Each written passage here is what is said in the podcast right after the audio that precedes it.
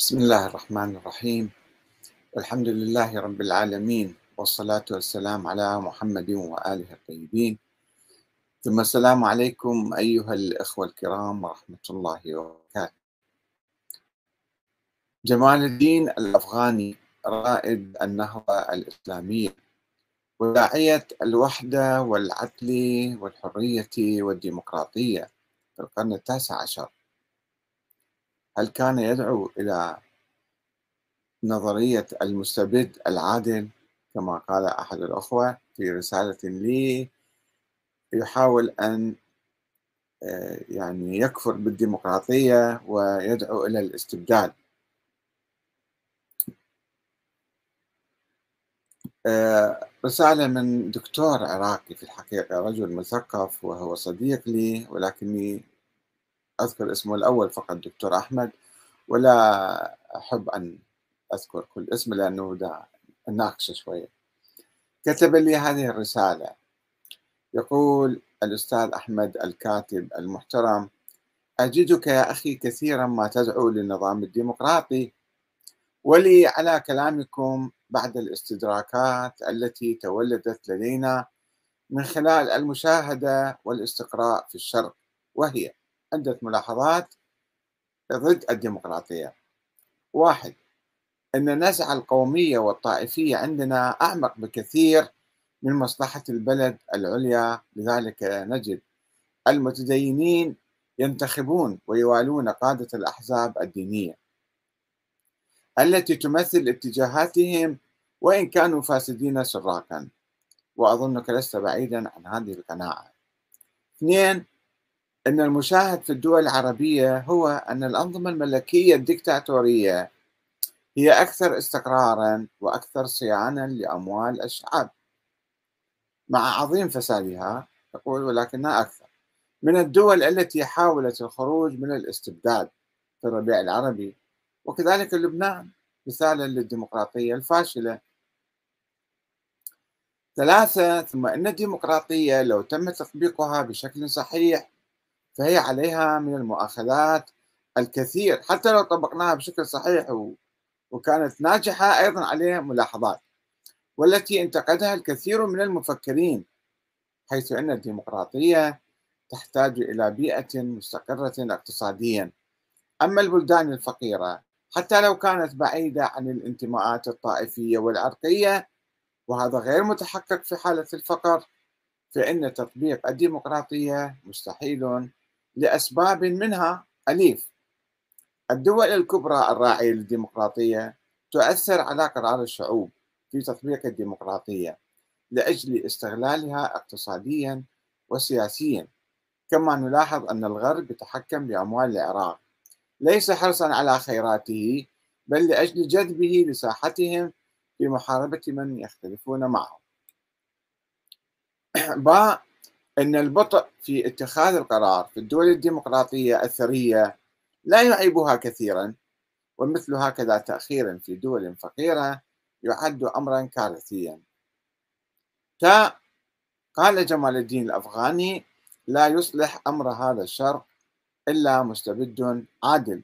وكذلك الشيخ محمد عبده يقول آه، تحدث عن نموذج المستبد العادل وقال ما نصه إنما ينهض بالشرق مستبد عادل مستبد يتمكن به العدل أن يصنع في 15 سنة ما لا يصنع العقل وحده في 15 قرنا عذرا للإطالة والإسعاف الحقيقة أنا أتعجب من هكذا رسالة من رجل مثقف دكتور يعني و يعني عنده موقف نظر إلى مثلا فشل بعض الديمقراطيات وبين قوسين نجاح بعض الدكتاتوريات ويدعو يبدو من مقاله أنه خلينا نعزل الديمقراطية بالعراق لأنه ما يصير مضرة هذه وفاشلة ونجيب لنا حكم دكتاتوري.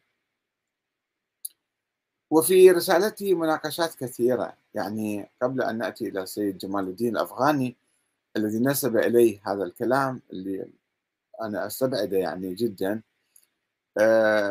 وخلاف خلاف كل يعني سيرة ودعوة آه، جمال الدين الأفغاني الذي كان يدعو إلى الوحدة الإسلامية والعدل ويقول أن العدل لا يمكن أن يتحقق إلا بالحرية والديمقراطية والشورى. وسوف نقرأ لكم بعض أقوال آه، جمال الدين الأفغاني. آه، ولكن آه، لا بأس أن نناقش بعض الأفكار. يعني المجتمع متخلف جاهل يتبع قادته القوميين أو قادته الطائفيين هذا صحيح. ولكننا لا يمكن أن نقول خلص ما دام الشعب كذلك فخلينا نجيب حاكم عسكري يحكمنا حاكم ديكتاتوري مثلا أو ملك مطلق. طيب الملوك الآن نشوف وضع الملوك في العالم العربي آه، هم أيضا يعني الثروة كلها بيديهم. والشعب ما يعرف أصلا ماذا يدخله وكم يدخله وماذا يخرج منه. في زيارة واحدة ترامب يجي للسعودية يعطوه 480 مليار دولار. تعال أخذ. بس خلينا إحنا بالحكم وحافظ علينا وادعمنا في الحكم آه، وأيضا يشنون حروب صدام حسين يشن حرب على إيران؟ أو ابن سلمان يشن حرب على اليمن؟ هكذا فقط يقعد الصبح يفكر لازم يشن حرب على أو تجي أوامر من أمريكا. وسبع ثمان سنوات ويصرف مئات الملايين مئات المليارات آه، من الأموال أموال البلد سواء السعودية أو اليمن. وكذلك الإمارات. قصف وتدمير وتمرير ويعني تدمير لهذا البلد. ثم لا شيء. ولا أحد يحاسبه ولا ولا أحد يقول له لما لماذا شننت هذه الحرب ولماذا أوقفتها؟ وبكرة يصالح وياهم وكأنه لم يكن شيئا مذكورا فالمشكلة الدكتاتورية أن الحكام سواء كانوا ملوكا أو حكاما عسكريين يتصرفون بالبلاد والعباد والأموال والثروات كلها كانها ملك شخصي لهم. وأي واحد يتكلم أي واحد يتنفس راسا يقطعون رأسه أو يلقوه في السجون كما هو حال الآن في السعودية. شوفوا شلون العلماء والأحرار ومجرد كلمة أو تويتر آه، كتابة السطور على تويتر 20 30 40 50 سنة روح بالسجن أنت. وبدون حساب وبدون كتاب. لا قانون ولا عدل في ظل الاستبداد. فكيف يكون في البلد آه، المستبد يكون عادل؟ المستبد طاغية جبار فرعون. لا يسمح لأحد بأن يناقشه أو يرد عليه أو يعترض عليه أو يقترح عليه حتى. أو يحاسبه مثلا. فهذا هي طبيعة الدكتاتورية وطبيعة الاستبداد. أن لا تسمح لأحد آه، بالمناقشة أو الرد. فالعدل لا يمكن أن يتحقق في ظل الاستبداد. هذا أصلا كلمتان متناقضتان. الاستبداد والعدل لا يمكن يستحيل أن يكون المستبد عادلا. والعدل لا يأتي إلا في ظل الحرية واحترام حقوق الناس. واحترام آراء الناس وحتى آه، يتم العدل في ظل الحرية والديمقراطية والشورى يعني. أما أنه هذه الدول مثلا الآن عندها مليارات وتبني عمارات فهذا لا يعني أنه هذه الدول ناجحة من ناحية العدل أو الحرية أو حرية المواطنين وتقدم البلد. ثم آه، يعني الأنظمة الديمقراطية الهشة اللي قامت في بلادنا فيها مشاكل نعم. فيها مشاكل وفي حرب استكبارية استعمارية ضد هذه الدول من أجل إخضاعها وتحطيمها. فلذلك يتدخلون في بلادنا بطرق عديدة سواء ماليا أو إعلاميا أو سياسيا أو عسكريا حتى حتى يهيمنوا على منطقتنا. الآن إحنا العالم الإسلامي يعيش صراع من أجل الاستقلال ضد الدول المهيمنة عليه. فالديمقراطية قد تكون أحيانا فاشلة أو فيها نقص أو ضعيفة لأنها في في صراع مع الاحتلال ومع الاستعمار. إلى أن تتحقق البلاد وتأخذ استقلالها فتحافظ على نفسها وتبني أنظمة قوية. أما أنه الديمقراطية عليها مؤاخذات كثيرة من المفكرين. أي مفكر ينتقد الديمقراطية؟ صحيح يعني الديمقراطية نشأت في الغرب وفي بريطانيا مثلا خصوصا منذ قرون في ظل وضع اقتصادي معين وقوة اقتصادية و أما هذا لا يمنع أن يكون في حتى البلاد الفقيرة تكون فيها شورى تكون فيها ديمقراطية حتى لا يأتي واحد ويسرق الأموال كلها. أما الديمقراطية اللي فيها سرقات وفيها نهب هذه مو ديمقراطية كاملة هذه لأنه في غياب القانون في ديمقراطيات ضعيفة هشة. لو كان في ديمقراطية قوية وتنتج حاكما عادلا حاكما يحافظ على حقوق الناس وعلى حرياتهم ويلتزم بكل شيء لا يمكن أن يكون هذا يعني ظالما. فسوف يبني البلد ويمنع السرقة ويمنع. والشعب إذا كان هو حي الديمقراطية تعني نهضة الشعب أن الأمة كلها الشعب كله يكون واعي ومسيطر على نفسه وعلى بلده ويأمر بالمعروف وينهى عن المنكر. أما إذا شعب غائب وجاهل وما ملتزم بالدين ولا ملتزم بتعاليم الإسلام فيسمح أو يركض وراء أي طاغية أي آه، حاكم مستبد حتى يحصل شيء من آه، أموال الدنيا مثلا من هذا الحاكم. هذه مقدمة يعني بسيطة للرد على الأخ الدكتور أحمد وأرجو أن يسمعني ويعيد النظر في موقفه من الديمقراطية. نحن نحتاج إلى تعزيز الديمقراطية وليس التخلي عنها لصالح الاستبداد والديكتاتورية. نجي ما دام هو الأخ استشهد بالكلام جمال الدين الأفغاني نبذة سريعة بالحقيقة وأي واحد يمكن يعني يروح إلى ويكيبيديا أو أي موقع إنترنت في أشياء رئيسية في آه، فكر آه، جمال الدين الأفغاني آه، الذي طبعا كما تعرفون ولد في أواسط القرن التاسع عشر. ولد في سنة 1838 وتوفي سنة 1898 وولد في مدينة اسمها أسد آباد. وهي المدينة موجودة في أفغانستان موجودة في إيران. الإيرانيين يقولون هذا هو من أسد آباد هذه الإيرانية. فلا يسموه جمال الدين الأفغاني يقولون جمال الدين الأسد آبادي. أنه هذا يفتخرون به وحق لهم أن يفتخروا لكن عليهم أن يسيروا على خطه قبل ما أن يفتخروا به. وكذلك الأفغان.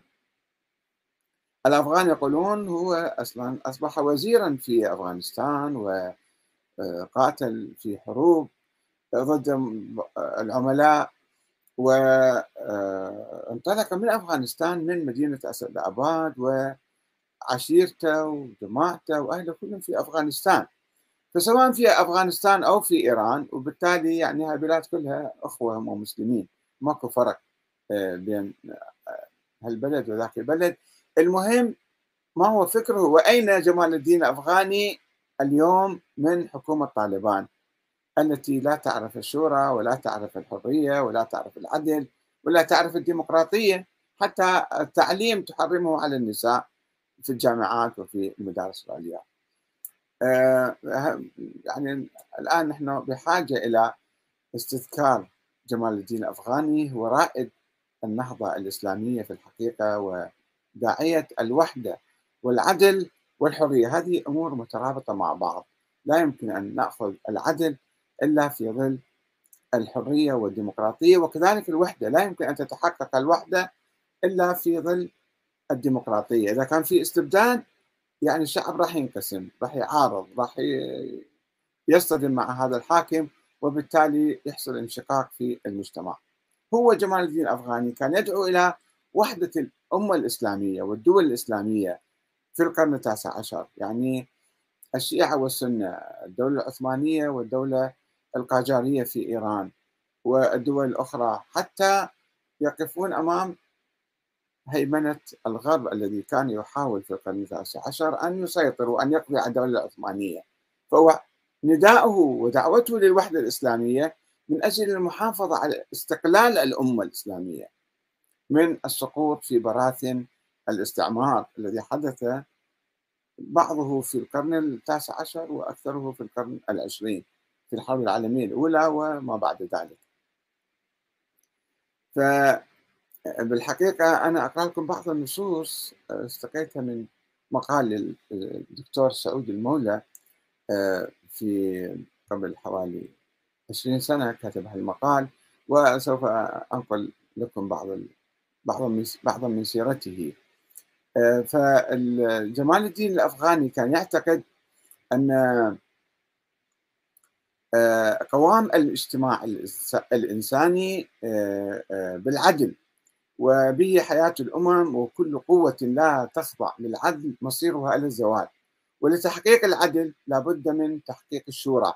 ليصل إلى أن هذه الأخيرة مع العلم الشورى والعلم يعني يقهران الاستبداد. فتترقى الشعوب والسبيل إلى ذلك كما يرى تغيير شكل الحكم المطلق بالشكل الشوري. فتدبير الممالك وصونها لابد أن يستند إلى أصول الحكومة الشورية والمشاورة ودعوة الأمة للتداول في أمورها. الأمة تكون مهتمة في قضاياها مو نايمة وغافلة وضايعة. فالأمة ليس التي ليس لها في شؤونها حل ولا عقد كما في ظل الاستبداد ولا تستشار في مصالحها ولا أثر لإرادتها في منافعها العمومية وإنما هي خاضعة لحاكم واحد إرادته قانون ومشيئته نظام يحكم ما يشاء ويفعل ما يريد. فتلك أمة لا تثبت على حال واحدة ولا ينضبط لها سير فتعتبرها السعادة والشقاء ويتداولها العلم والجهل ويتناولها العز والذل. ويقول أيضا جمال الدين الأفغاني إما أن يكون موجودا هذا الحاكم مثلا أو تأتي به الأمة هو كان موجود ورث الحكم من أبيه أو الأمة تجيبه فتملكه على شرط الأمانة والخضوع لقانونها الأساسي يعني الدستور القانون الأساسي. يعني في دستور يحكم على ضوء الدستور مو بكيف يفعل ما يشاء. وتتوجه على هذا القسم آه، أو أو تتوجه على هذا القسم يقسم يعني. وتعلنه له ليبقى التاج على رأسه. هي التوجة بعد ما يقسم ويبقى التاج على رأسه ما بقي محافظا أمينا على صون الدستور. وإنه إذا حنث انقلب بقسمه وخان دستور الأمة فإما أن يبقى رأسه بلا تاج يعني يشلعه من الحكم؟ أو تاجه بلا رأس يطيرون رأسه يعني. هذا ما يحسن بالأمة فعله إذا هي خشيت من أمرائها وملوكها. عدم الإخلاص لقانونها الأساسي. إذا شافت الحكام يلعبون وينحرفون عن تطبيق الدستور والالتزام به. أو عدم قابليتها قابلية الحكام لقبول الشكل الدستوري قلبا وقالبا. فلا بد من تقييد الحكم إذا من خلال الاشتراك الأهلي بالحكم الدستوري الصحيح للوصول إلى العدل المثالي. شوفوا يربط بين الشورى وبين العدل. وبالتالي كما يقول يجب الأفغاني يقول يجب أن تكون إدارة البلاد بيد حكومة يقيمها الأهالي بانتخابهم عن طريق انتخاب نواب عن هذه الأمة. يعني طريقة برلمانية. ذلك أن القوة النيابية لأي أمة كانت لا يمكن أن تحوز المعنى الحقيقي إلا إذا كانت من نفس الأمة.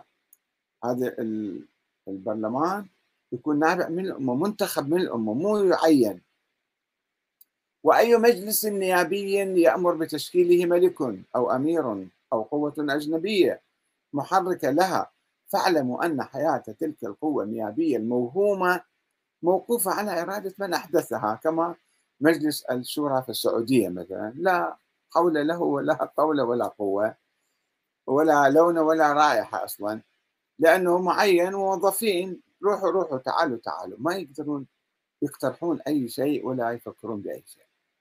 فشوفوا هذا جمال الدين الأفغاني. بالقرن التاسع عشر كان يدعو إلى انتخاب المجالس البرلمانية حتى آه، تكون قوية في مقابل آه، الحكام ومراقبتهم. وأيضا يقول على آه، كلمة أخرى أن الشرق بعد أن أخنى عليه الدهر بكلكله ومرت عليه زلازل العصف والجور وأشكال الاستعباد حتى تأصلت في نفوس أبنائه بذور الذل والاستكانة لكل قوى لكل قوي اكتسح بلاده. فهو كان يعتقد أنه لازم يكون هناك تدرج في الوعي. هذا في القرن التاسع عشر كان يتكلم وكان يدعو إلى تشكيل الأحزاب. ولكنه أيضا كان يقول أن هاي الأحزاب اللي نشكلها في ذيك الأيام وحتى الآن بالحقيقة تشكل أحزاب وترفع شعارات وأهداف. ولكن عندما تصل هذه الأحزاب إلى السلطة تتنكر عن من كل شيء وتنقلب على ذاتها وتصير دكتاتورية وتصير فيقول لأن المشكلة أنه هاي الأحزاب اللي عندنا آه، هي مو قائمة على إرادة الناس إنما تجمعات وهذول المجموعة نخبة يضحكون على الناس والناس ما يعرفون ما في ديمقراطية داخل الأحزاب. الآن إحنا نشوف عندنا أحزاب العراق مثلا وفي العالم العربي والإسلامي. الأحزاب آه، في الغرب مثلا آه، في البلاد الديمقراطية الأعضاء في الحزب هم ينتخبون الرؤساء والنواب والمسؤولين ودائما في عملية ديمقراطية في داخلها. أما عندنا لا. واحد عنده حزب يعني عنده عشيرة تتبعه وتركض وراه. ما حد ما من الأعضاء اللي في الحزب يسألون هذا القائد أو يحاسبوه أو يقترحون عليه أو لا هم كأنه مثل مرجع ويقلدوه. عندنا مراجع. المراجع نفس الشيء. مثل أحزاب هي المراجع. المرجع هذا واحد مقدس وهو لازم إحنا نسمع كلامه فقط. ما نقترح عليه ما نحاسبه ما نراقبه ما نسأله ما ننتخب أحد. هو شيء يقول يألف لنا في قائمة مثلا يقول انتخبوا هاي القائمة في البرلمان فكلنا نروح ننتخبها. ما نعرف ذولا منو وشنو هم. وكذلك مثلا الأحزاب الأخرى الموجودة ما أسمي أسماء تعرفوها أنتم. آه، أحزاب تشكل قوائم أو شخص واحد يشكل قائمة. وروحوا انتخبوهم. ينتخبون بعدين يقولوا يا كلكم اطلعوا من البرلمان. مرة واحدة بقرعة لأنه ذولا نوابة مو نواب الشعب. لو كانوا نواب الشعب ما يجوز لهم إنهم يستقلون بصورة جماعية مرة واحدة إلا أن يسألوا جماعتهم النواب الجماهير التي انتخبتهم مو الشخص اللي رشحهم ويقودهم ويسحبهم ويوديهم ويجيبهم. هاي مشكلتنا. ما عندنا أحزاب ديمقراطية. لأنه ما عندنا ثقافة ديمقراطية أساسا. عندنا ثقافة التقليد الأعمى سواء للمراجع أو لقادة الأحزاب.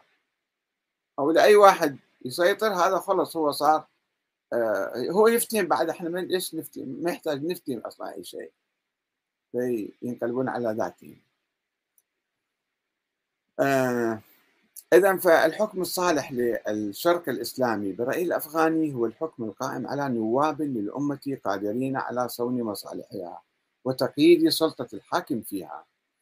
ورحلة الأفغاني طبعا هو جال من أفغانستان إلى الهند إلى مصر إلى آه، تركيا يعني الأستانة إلى أوروبا بريطانيا فرنسا آه، العراق ولعب دورا كبيرا في الحقيقة هو في آه، إسقاط أو قتل حتى يقال ناصر الدين شاه في إيران في سنة 1895 هذا كان قد وقع اتفاقية احتكار التبغ في إيران للشركة البريطانية وصارت ثورة في إيران. وهو لعب دور في كما يقولون لعب دور كبير في دفع المرجع الشيعي السيد محمد حسن الشيرازي اللي كان ذيك الأيام في أواخر القرن التاسع عشر هو مرجع الشيعة الأكبر فدفعه إلى إصدار فتوى ضد آه، التنباك ضد شركة التنباك والفتوى معروفة آه، قال أنه استعمال الدخانيات يعني بأي شكل من الأشكال تعني محاربة الإمام المهدي. فلذلك الشعب الإيراني والشيعة عموما في المنطقة كلها قاطعوا التدخين. فالشركة البريطانية انسحبت على أثر ذلك وبعد ذلك آه، دعا جمال الدين الأفغاني إلى تأسيس مجلس دستوري مجلس برلمان مجلس يعني عدل سموه بيت العدل أو يعني أسماء هي كلها كانت تعني أنه مجلس منتخب من الناس لكي يحد من سلطة الملك الدكتاتورية. هاي السلطة المطلقة الدكتاتورية هذا المجلس يحد منها. فنشأت الحركة الدستورية في إيران على أثر ذلك وكان ولعب جمال الدين الأفغاني دورا كبيرا فيها بالحقيقة. كان يعني بداية يعني هو الحركة استمرت آه، استمرت ويعني تواصلت ثم انشقت صارت حركة المشروطة والمستبدة والمشروطة المشروعة في مقابل الديمقراطية المطلقة يعني. آه، و آخر شيء يعني هو ذهب إلى مصر وأسس أيضا حركة بذر بذورا. محمد رشيد رضا كان تلميذه وأصدروا مجلات وكتب وحاول يحيي الأمة. أهم شيء في الشورى في الديمقراطية الشورى ليست نظاما هيكليا فقط. الشورى تعود إلى الأمة أن الأمة هي تطالب بحقوقها وحرياتها وتشعر أنها مسؤولة عن الحكام. فلذلك تأمر بالمعروف وتنهى عن المنكر وتنتظم في أحزاب لكي آه، يعني تصل إلى السلطة. آه، هذه الروح الروح الديمقراطية روح الشورى هذه الروح الإسلامية اللي حث عليها الإسلام كثيرا. ولتكن منكم أمة يدعون إلى الخير. ويأمرون بالمعروف وينهون عن المنكر.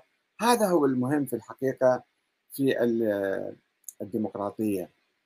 آه، جمال الدين الأفغاني رحمة الله عليه توفي سنة 1897 بعد ما استدعاه السلطان عبد الحميد الذي رأى في دعوته للوحدة الإسلامية في مقابل آه، الهيمنة الغربية على العالم الإسلامي ولكنه تعرض إلى وشايات أنه هذا يتآمر عليك وكذا ويقال أن سفير إيران الشاه في الأيام آه، أيضا آه، اشتكى منه أنه ليش يهاجم شاه إيران ولفقوا له قصص إلى أن فرضت عليه الإقامة الجبرية في آخر حياته وكان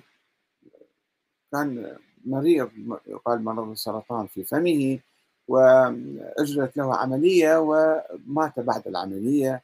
ويقال أن العملية كانت ملعوب فيها يقال الله أعلم. المهم هو دفن في آه، إسطنبول في مقبرة عادية في البداية ثم الحكومة الأفغانية بعد ذلك نقلت تراثه إلى آه، أفغانستان وله قبر الآن في جامعة كابول. في جامعة كابول يعني اعتزازا به وافتخارا بهذا العالم النهضوي. المهم إحنا بعد 100 سنة 150 سنة من آه، رحيل هذا العالم آه، الفذ داعية النهضة الإسلامية. يعني نشوف في أفغانستان كما ترون وضع أفغانستان في ظل طالبان. وأيضا التجارب الديمقراطية اللي عندنا أو شبه الديمقراطية. آه، لا نقول الفاشلة وإنما في مشاكل. فيجب أن نعزز في الحقيقة هذه الديمقراطية. لا نقول خلص ما دام في مشاكل والغرب ما يسمح لنا وإحنا فقراء وإحنا عندنا مدري شنو فإذا آه، نعزل يعني نلغي الديمقراطية أم نواصل المسير ونحاول أن نقضي على كل الأخطاء والسلبيات والمشاكل الموجودة في هذه التجربة. هذا هو المهم في الحقيقة. نكون إيجابيين ونعرف كما عرف جمال الدين الافغاني أن سبب انهيار الأمة هو غياب الديمقراطية فيها وغياب العدل ثم غياب الوحدة. فهذه الأمور الثلاثة هي أساس نهضة أي شعب وأي أمة وعلينا أن نعمل بها مع بعض. نحتاج الآن خاصة في الشيعة أنا أتكلم وعندي موضوع إن شاء الله مفصل أتحدث فيه. أقول الشيعة مثلا كانوا نايمين. ألف, ألف سنة أنه انتظار الإمام المهدي يخرج ويقيم دولة العدل. فرأوا أن هذا الكلام مو صحيح منذ خمسين ستين سنة وأجى الإمام الخميني رحمة الله عليه ودعا إلى آه، ولاية الفقيه ونشكل حكومة إحنا مو ننتظر الإمام المهدي بلكي بعد مئات السنين آلاف السنين ما خرج هذا الإمام.